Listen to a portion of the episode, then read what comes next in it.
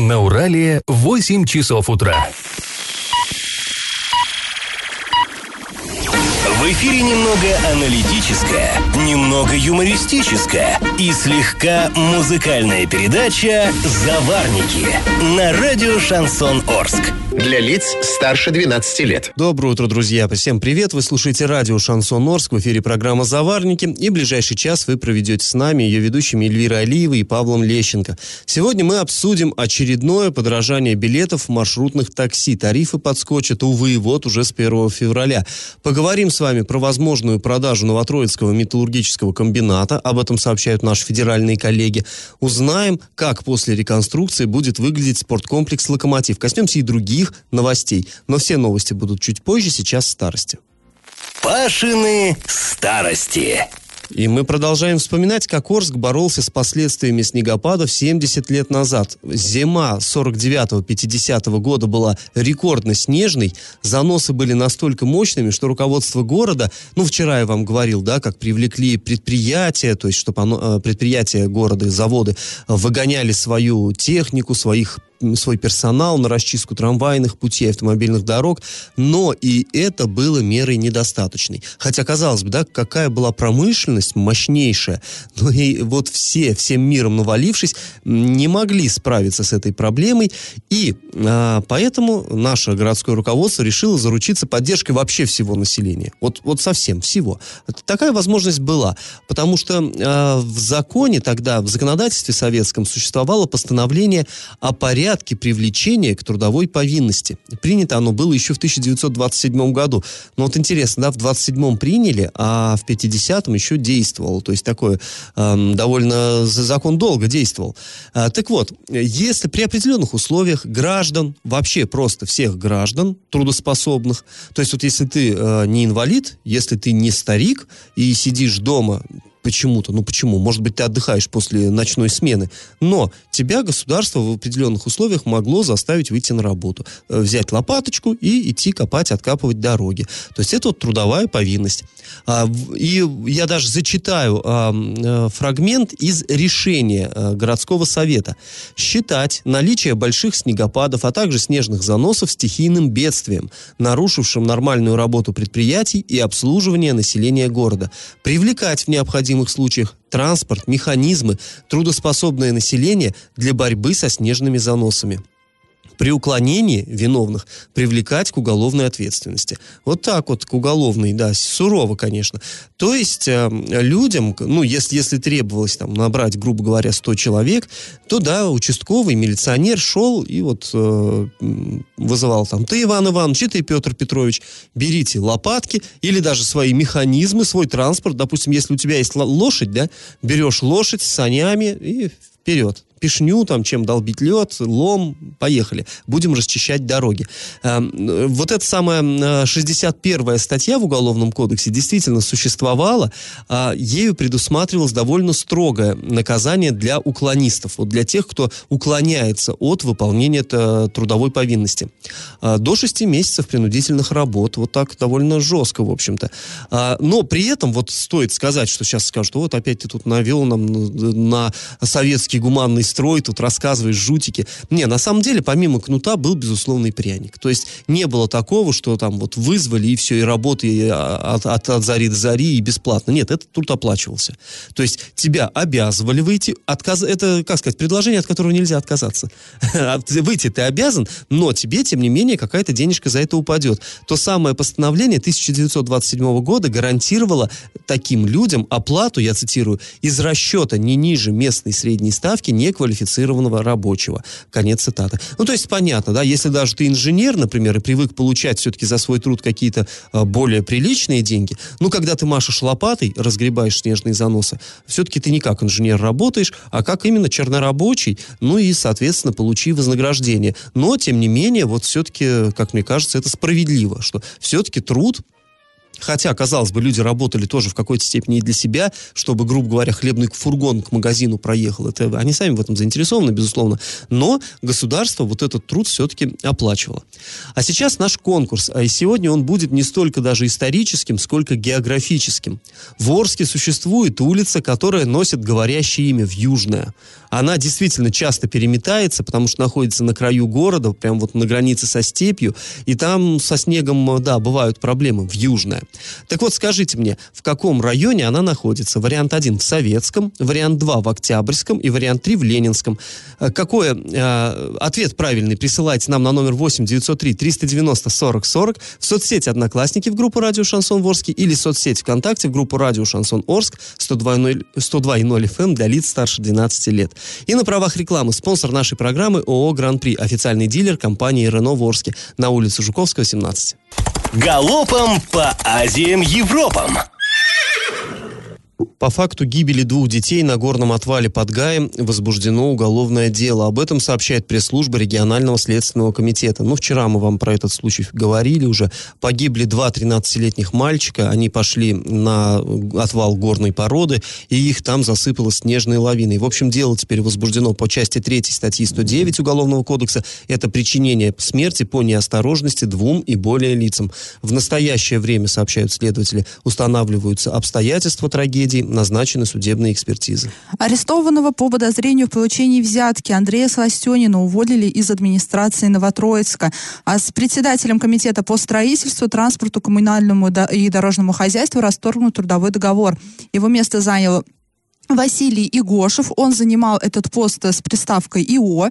А, и а, напомним, что Андрея Сластенина, как и первого зама Новотроицка Артема Липатова, а, получают получ... Э, подозревают в получении взятки в особо крупном размере.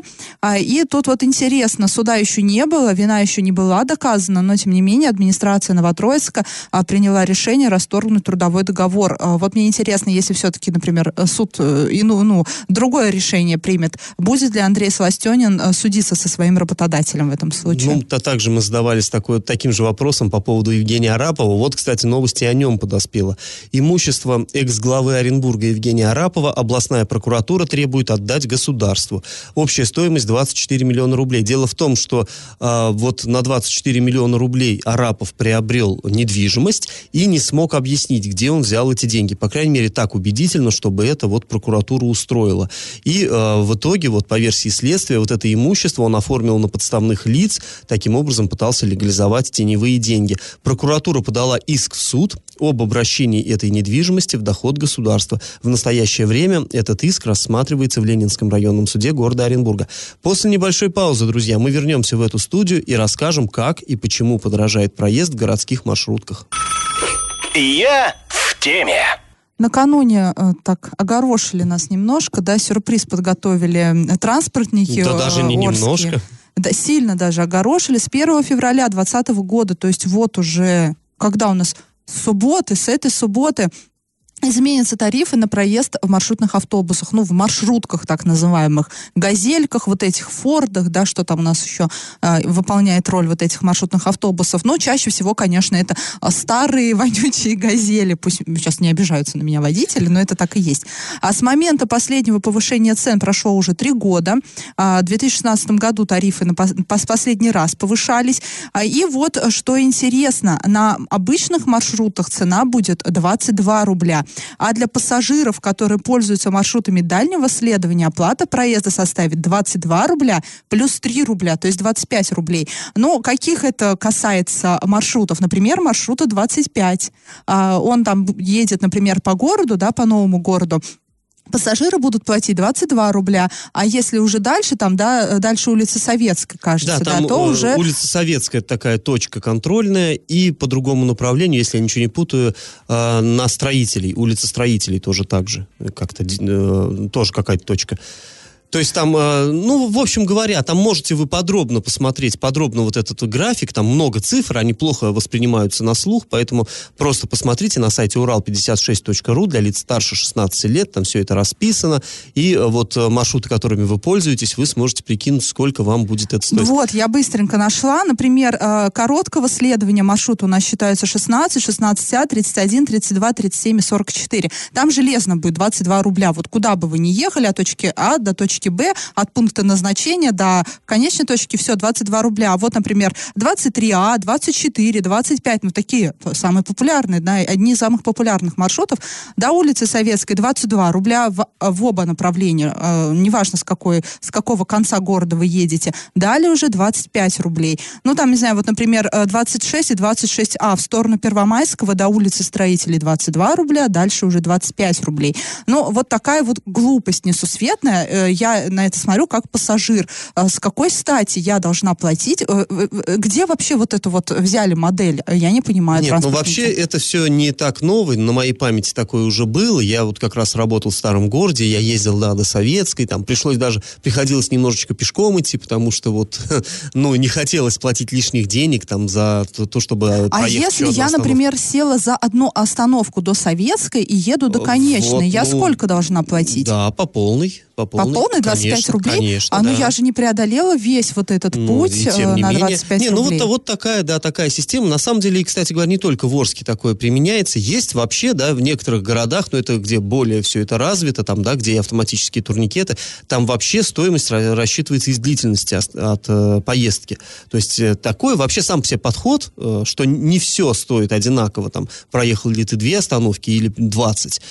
То есть такое есть. Но вот у нас такую форму принимает, и это, повторюсь, это пройденный этап, это уже было, это вот решили вернуться к хорошо забытым старым. Интересно, чем обосновывают. Вроде все, да, так логично. Почему, э, с чем роз- вызван рост цен? Стоимость топлива, ГСМ, там, запчастей и техобслуживания. А якобы цена на ГСМ выросла на 50% с октября 2016 года, ну вот с последнего повышения а, стоимости. А также возросли суммы налоговых платежей, а, суммы страховых взносов и прочее, прочее. Но мы вчера, а, например, а, а, обсуждали, да, стоимость бензина растет, ну, сильно. Но у нас в основном, а, у нас в основном вот эти газели маршрутные, они на газу Не, работают. ну и газ тоже растет. Пропорционально бензину? Ну, пропорционально, не пропорционально, но растет. Ну и, конечно же, да, вот можно э, по-всякому, да, и тут еще э, как бы не регулируется вот повышение тарифов, да, например, депутатами, потому что вот в данном случае могут владельцы ни, ни с кем не согласовывая повышать вот эту цену. Нет, депутаты, насколько мне известно, они э, устанавливают э, потолок, вот выше которого нельзя прыгать. То есть есть э, максимальная цена, дальше нельзя, и, э, но не устанавливают конкретно по маршрутам там, и так ну далее. и же самое. э, людское возмущение тоже понятно, потому что услуги, предоставляемые маршрутчиками, они далеки от идеальных, и люди говорят, ну давайте тогда оборудуйте, оборуд... дайте нам нормаль... нормальные автобусы, за которые мы могли бы платить даже больше 25 рублей, да, безопасность нам предоставьте в первую очередь, адекватных водителей, ремни безопасности, например, э, на все сиденья, кондуктора посадите, который нам будет билет э, выдавать, да, по, э, по маршруту и прочее, прочее. Ну, в общем, э, конечно же, однозначно, у общества однозначная реакция, именно у пассажиров, однозначно негативная. А после паузы мы вновь вернемся в эту студию и расскажем о том, что может ожидать металлургический комбинат «Уральскую сталь» в ближайшее время. По данным центральных э, СМИ, его готовят к продаже. И на правах рекламы спонсор программы ООО «Гран-при» официальный дилер Рено Ворский на улице Жуковского, 17. Я в теме. Металлургический комбинат «Уральская сталь», ну, я думаю, он не нуждается в представлениях. Это градообразующее предприятие города Новотроицка, самое, ну, одно, не одно, наверное, все-таки самое крупное предприятие Восточного Оренбуржья. В общем, этот комбинат э, в ближайшее будущее может сменить владельца. Об этом сообщают федеральные СМИ. В частности, сайт э, РБК, Росбизнес Консалтинг, э, для лиц старше 16 лет. По данным журналистов вот этого портала, заинтересованность в заводе проявляет Загорский трубный завод. Загорский трубный завод, это, знаете, находится он в центре России, там вот неподалеку от Москвы расположен. Он делает трубы, бесшовные трубы большого диаметра, в основном для нефтяников, для газовиков, то есть вот для таких, ну это сами понимаете, там нужно определенное качество, там должна быть она очень прочная, эта труба, по которой будет подаваться под давлением газ, допустим. Ну, понятно все это.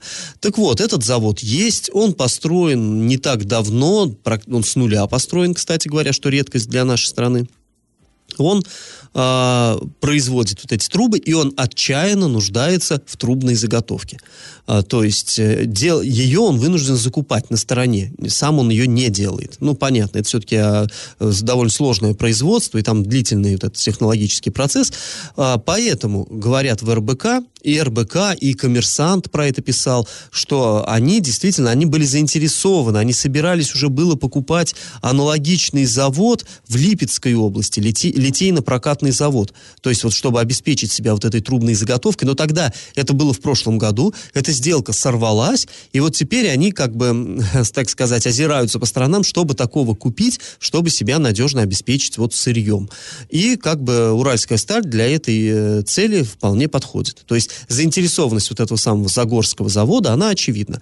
А, но, как я уже сказал, уральская сталь, она относится к бизнес-империи Алишера Усманова, Металлоинвест, есть такая компания, которая объединяет в себе много-много-много разных промышленных предприятий. А, так вот, э, продаст ли Усманов, грубо говоря, этот, вот этот комбинат наш Новотроицкий.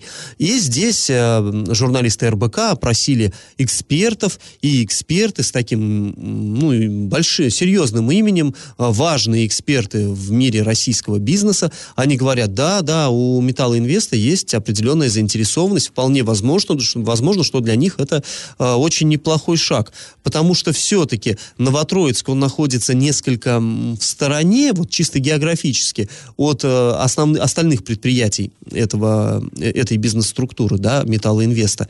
И логистически не очень удобно, то есть далеко сюда, сюда вести там сырье, отсюда вести продукцию и так далее, и так далее. Плюс ко всему, если металлоинвест все-таки избавится вот от этого актива, то, э, в общем-то, он не сильно потеряет, потому что у него существует еще Оскольский, Оскольский э, электрометаллургический комбинат, который в два раза мощнее, и который, в принципе, выпускает вот ту же продукцию, что и Уральская сталь. То есть у них э, есть, есть мощности, они, как бы сказать, не откроют фронт, э, какой-то бизнес-фронт вот, э, продажи вот этого именно комбината Новотроицкого. То есть по всему эта сделка, она, как бы сказать, ну, была бы довольно логичной. То есть она вполне возможна. При этом и мы вот э, пробовали вчера связываться и с пресс-службой Уральской стали, и э, звонили в Металлоинвест, в головной офис в Москву. А везде говорят, ну, не, нет комментариев, нет. Пока никаких комментариев нет.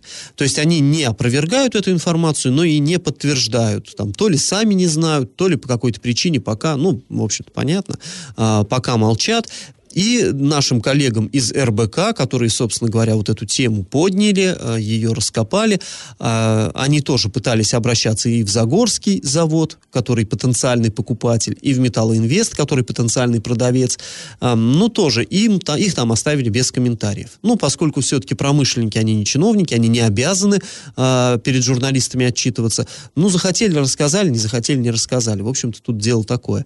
Поэтому, ну, вот пока, пока ситуация вот такая такая. Но, разумеется, вот эти новости, они э, в Новотроицке наделали шуму, потому что э, для этого города ОХМК, Орско-Халиловский металлургический комбинат, который позже стал НОСТой, потом стал вот Уральской сталью, э, для города, конечно, это очень важно. Это, это работа. Тем более, что в последние годы там тоже было, не все были довольны, потому что было довольно много людей э, в порядке оптимизации численности потеряли работу, работу, там, то есть разные, разные случаи совершенно на Троицке есть, и кто-то вот ждет, что, может быть, там будет новый собственник, и как-то он будет э, производство развивать, кто-то, наоборот, не ждет ничего хорошего, потому что люди уже не первый, э, скажем так, не, переживают не первый приход нового собственника, и, как правило, все-таки ничего сильно хорошего из этого не выходит. Для людей, там, для собственников-то, может, и очень все здорово, а для работников Ну, в общем, Новотроицк взбеспоко... э, обеспокоен, взбудоражен и, в общем Но говорят, что на комбинате уже, в принципе, все в курсе сложившейся ситуации, слухи давно ходят, и сейчас уже прям, э, ну вот почему-то не, не комментируют. Ну, хотя, ну, ну, продаете вы, какая разница? Главное, чтобы для людей ничего не изменилось. А, ну, нет, ну, пока сейчас, очевидно, все-таки какие-то переговоры, если они действительно ведутся, то, ну, зачем там ставить телегу впереди лошади? Ну, договорятся большие дядьки, они там подпишут документы, ударят по рукам, тогда мы все и узнаем. А пока пока, ну, вдруг сорвется, как бы. А, наверное, им не к лицу будет там распускать просто такие вот информацию, которая еще может и не подтвердиться. Ну, не знаю, в любом случае мы за этим следим пристально. Вот, честно говоря, даже и непонятно, чего от этого ждать и как это понимать. Ну, в общем, повторюсь, не первый раз. Вот я в свое время поработал тоже на этом предприятии и пришел туда, когда это еще была Носта, потом, когда уже увольнялся, это была Уральская сталь, и смену собственников я вот лично наблюдал, на своей шкуре перенес. Ну, непонятно, чего от этого ждать. Ну, поживем, увидим ну и, конечно же, и вам тоже расскажем. А после небольшой паузы мы снова вернемся в эту студию и снова поговорим о старом здании детского сада номер 11, которое готовится к сносу. Им заинтересовался главный архитектор Оренбургской области. И на правах рекламы спонсор нашей программы ООО «Гран-при», официальный дилер компании «Рено» в на улице Жуковского, 17. И как это понимать? Наталья Ибрагимова, это главный архитектор Оренбургской области, вдруг вспомнила, что она не только Оренбургом должна заниматься, но и всей Оренбургской областью и обратила, и обратила внимание на наш город. И опубликовала на своей странице в социальной сети а, пост, посвященный зданию Орского детсада номер 11, которое сейчас готовится к сносу. Она не высказалась однозначно в защиту вот этого здания, но подчеркнула, что Орск вместе с ним может лишиться части исторической памяти. Вот что она написала буквально. А, цитируем. Данные из Википедии, а, вот данные из Википедии. Эта часть города была задумана как система промышленно-жилых комплексов на основе новаторских градостроительных идей, как а, будущий город-сад. По сложности планировочной структуры Орск не имеет аналогов на Урале и не уверена, что уничтожив часть вот этого соцгорода, Орск приобретет что-то иное, что расскажет нам о событиях событиях текущих лет и о чем будет строка в Википедии. Как думаете, где ставить запятую? Оставить а нельзя уничтожить. Ну, то есть оставить здание и, или уничтожать. Вот э, в чем вопрос. Потому что мы уже говорили, и Павел Алексеевич э, сколько статей на эту тему а, написал, и вот прям, можно сказать, разбередил вообще вот, вот эту тему. А вот это здание было признано аварийным в 2019 году. А, это здание детского сада, и а, в, первое вот это здание именно строилось именно для детей, то есть как детский сад, оно изначально так и задумывалось. Да, до этого детей у нас расселяли, ну уж куда придется. Построили здание в 1936 году по проекту одного из, а, а, из архитекторов международной школы школы Баухаус. То есть, возможно, автором вот этого здания является голландец Март Стам. И э, это здание является частью комплекса «Соцгород», который должен был воплотить в себе авангардные идеи архитектуры начала 20 века.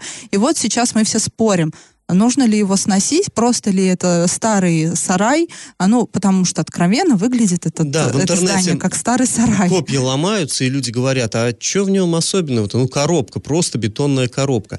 И э, на самом деле, я прекрасно этих людей понимаю, эстетически там ничего такого особенного нет. Это, знаете, это, не... это обычный вот э, дом. Вот идете мимо, например, по Металлургов, да, по улице Металлургов, они, они все одинаковые, эти дома. И вот этот детский сад, он ничем не примечательный. У него адрес немножко другой, не на Металлургов, Оргов находится, но, а, но вот, вот в этом комплексе видно с ну, этой улицы. Более, он не просто четырехугольная коробка, там все-таки более сложная такая вот геометрия этого здания, да, но вообще так вот в глаза не бросается. Но здесь, понимаете, в чем Его еще поросячьим розовым цветом покрасили, поэтому совсем Ну, для детей садик же.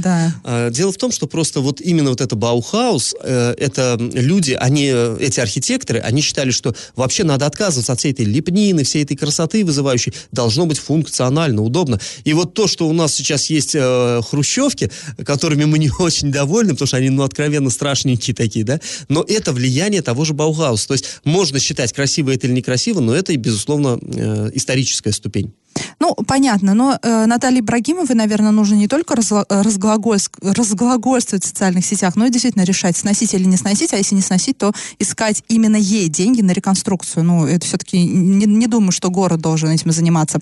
А после паузы мы вернемся в эту студию и расскажем о том, каким после реконструкции станет Орский спорткомплекс «Локомотив». И на правах рекламы спонсор программы ООО «Гран-при», официальный дилер «Рено Ворский» на улице Жуковского, 17. И как это понимать? Вчера нам, ну, журналистам, я имею в виду, продемонстрировали, каким же станет э, обновленный спорткомплекс «Локомотив». Находится он, я вам напомню, в поселке Железнодорожном. Это, и, или нет, Железнодорожный это Москва, да, а это поселок Привокзальный, извините. В общем, рядом со станцией Орск, вот там, э, там стадион «Локомотив», спорткомплекс «Локомотив». Сейчас там, конечно, все выглядит очень и очень печально. Сам стадион запущен, э, территория довольно большая, она такая дичает постепенно, и вот этот не не, небольшое зданьице, где раньше занимались, там, по-моему, и штангисты были, и борцы были, и теннисисты, кого только не было. А сейчас его закрыли, потому что там провисает потолок, все протекает. Ну, здание э, откровенно аварийное. Там небольшое такое зданице. Его, кстати говоря, в прошлом году мы ездили, тогда еще был исполняющим обязанности губернатора Паслер. Он приезжал, смотрел. Оказалось, что это здание, оно построено, оно без фундамента, там какие-то стены ненормативной толщины толщины, то есть оно, ну, наспех, короче говоря, возводили. Наверное, строители светлого будущего предполагали, что как-то потом построят капитальное здание, но долго руки не доходили, вот теперь вот тена, пожалуйста, ура. Будут строить, вот это все уберут, и будут строить э, хорошее здание, но тут тоже не, не все легко оказалось. Изначально предполагалось, что э, долж, должны были наши власти подготовить проектную документацию вот по реконструкции уже к концу прошлого года, но не успели. Не успели, сроки затянули, и теперь вот эти сроки перенесены, э, теперь до, до 31 э, марта будут разрабатывать проект, вот такой детальный проект. Полтора миллиона на это выделено, будут разыгрывать сейчас тендер. Вот разыграют тендер, потом подрядчик э, разработает проект, и уже после, соответственно, уже в, в апреле начнут непосредственно работу. Но сейчас пока нам показали эскизы. Эскизы тоже, вот когда еще Паслер приезжал, нам тоже показывали эскизы. Но, Но другие. Другие, да, те не пошли. Пересмотрели их, тогда было там двухэтажное здание, теперь сказали, не-не-не, будет одноэтажное. Но двухуровневое. Ну, а двухуровневая. Это, я так понимаю, как «Надежда». Она одноэтажная, но двухуровневая. Там, там дело еще в том, что подвальный просто будет этаж. А-а. То есть из, изначально предполагалось, что оно вверх будет расти, а тут как бы, ну, немножечко вниз. В общем... В Оренбурге тоже одно здание росло вниз, так и не, не доросло. Так и не выросло, да.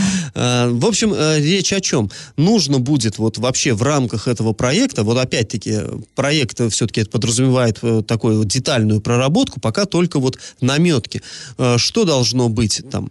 Сначала Сначала необходимо будет э, демонтировать вот эти вот э, мачты прожекторного освещения, которые сейчас на территории стадиона такие, знаете, громадные бетонные столбы. По идее, на них должны были забираться осветители, оттуда сверху э, подсвечивать, как там вечером в темноте играют футболисты. Давным-давно там никакие прожектора, конечно, не работают, ничего это не работает, торчат просто вот эти мачты, их надо, короче, убрать. Далее нужно будет построить здание высотой 12 метров, потом устроить э, хоккейный корт, это на улице отдельно от здания, э, реконструкцию существующего футбольного поля провести, а затем там установить, ну как, вокруг него проложить дорожку беговую 400 метров, ну как всегда с этим модным резиновым покрытием, разумеется. Ну это, наверное, правильно, потому что уже иначе как-то в 21 веке было бы странно.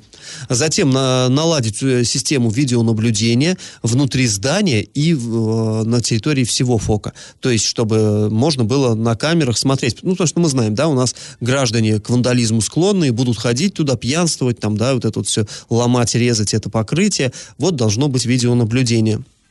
А затем э, трибуны, 250 посадочных мест, это на стадионе, чтобы могли зрители посмотреть, что там, когда там э, играют. В самом ФОКе что будет? Универсальный спортивный зал, ну, то есть баскетбол, волейбол, вот это вот все, то есть, ну, тут ничего, э, велосипед не изобретешь. Тренажерный зал, сауна, бытовые помещения, это имеется в виду душевые, санузлы, раздевалки, вот это вот все. Тренерская комната, комната для хранения просушки обуви и выдачи коньков, ну, а также фойе фойе, рекреация, медицинский кабинет и также хозяйственный блок с отдельным входом. А картинки нам показали. Кстати говоря, вы можете увидеть вот эскиз этот на сайте урал56.ру для лиц старше 16 лет. Ну, выглядит ничего, довольно симпатично. Ну, ты знаешь, это опять же картинка. Я, ну, я да. представляю, что реализация будет далеко не такая, даже близко не такая. Ну, и знаешь, мне вот не особо понравилось. А мне чем предыдущий эскиз нравился. Все было достаточно просто. Вот, ну, правда, лаконично. Главное, не красиво, а функционально и качественно, на самом деле. Здесь уже нав- наворотили каких-то архитектурных форм на это здание, а все так вычурно, пафосно, красиво. Э, Я, э, я вижу в этом пыль в глаза. За- Не надо э, никакой вычурности. Вы, главное, качественно сделайте и вовремя, и без затягивания сроков. Вот и все, потому Ну, что, там ну, Вычурность, там вот этот фасад его, как бы решетчатый, немножко отнесли вперед. а решетчатый ли? Ну, да, он вроде Да? как, да, как... Э, не непонятно, знаю, надо, непонятно. см- надо смотреть. В любом случае, мы посмотрим, что из этого выйдет. Но если, если это будет не только функционально, но и красиво, я думаю, большого греха не будет. Главное, чтобы реализовали толком, потому что пока мы видим, э, все-таки проект буксует. Вовремя не сделали, э, ну, проект сам по себе, да, должны были еще до Нового года сделать. Сейчас только разыгрывают тендер. Ну, Поглядим, надеемся, что все-таки уже в- об- обещают, что в этом году все это уже будет готово. Ну, будем верить. А, друзья, после небольшой паузы мы вернемся в эфир и расскажем вам очередную новость дна. И на правах рекламы спонсор программы ООО «Гран-при», официальный дилер Рено Ворске на улице Жуковского, 17. Новость дна. Прокуратура Ленинского района города Орска ор- оштрафовала 16-летнюю школьницу на 1000 рублей за размещение в соцсети ВКонтакте э, картинки с изображением нацистской символики. Ну, понятное дело, что это было запрещено.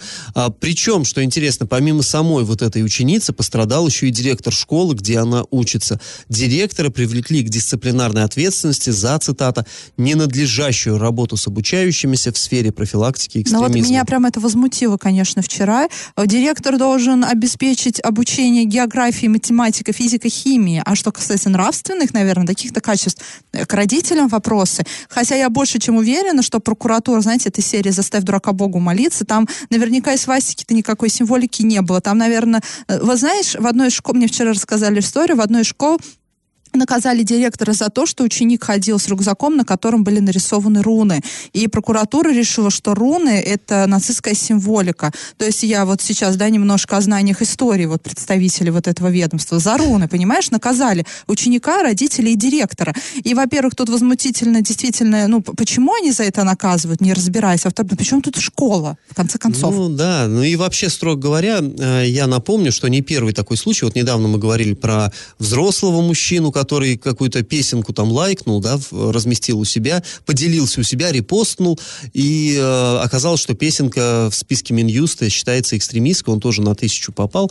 Но здесь вот девочка тоже, там не- мы не знаем, какой, что это был за материал. Мы, да, мы предполагаем, знаем множество историй, за что наказывали, и мы предполагаем, что, скорее всего, ничего, э, никак, никак, никакой, я не знаю, захвату власти, фашизму, нацизму ребенок явно не призывал. Ну, так или скорее иначе- всего, был какой-то репост какой-то группы, где присутствовал, возможно, какой-то символ, который, кстати, яв- не является, нас, и, ну, корни его-то не, не относятся к фашизму, да? Ну, так или иначе, мы вас предупреждаем, чтобы вы тоже, ну, проверили свои соцсети, потому что вот, э, как правило, люди, которые привлекаются к ответственности за это, они даже не подозревают, что проверили и что-то- закрыли страницу, потому что нарушают. э, дерзкие сотрудники прокуратуры, они не бдят, они сидят в интернете. А, друзья, после небольшой паузы мы вернемся в эту студию, чтобы подвести итоги нашего традиционного конкурса. Раздача лещей. shit. Ну что, давайте конкурс, а, итоги конкурса подводить. Я спрашивал в начале этой программы, в каком же районе Орска находится улица Вьюжная. Это очень небольшая улочка, всего пять жилых домов там. Находится она в поселке Нагорном, а, вот прямо на краю степи, на выезде в сторону биофабрики, аэропорта, вот там. А, ну, а Нагорный, как известно, это часть советского района. То есть правильный ответ сегодня один советский район. И победителем становится Игорь. Напоминаем, что спонсор нашей программы ООО «Гран-при» – официальный дилер компании «Рено Ворске» на улице Жуковского, 17, на правах рекламы. Ну, а мы с вами прощаемся. Этот час вы провели с Эльвирой Алиевой. И Павлом Лещенко. Пока, до завтра. Завариваем и расхлебываем в передаче «Заварники». Каждое буднее утро с 8 до 9.00 на радио «Шансон Орск». Для лиц старше 12 лет. Радио «Шансон». СМИ зарегистрировано Роскомнадзором. Свидетельство о регистрации Л номер ФС 77 68 373 от 30 декабря 2016 года. Для лиц старше 12 лет.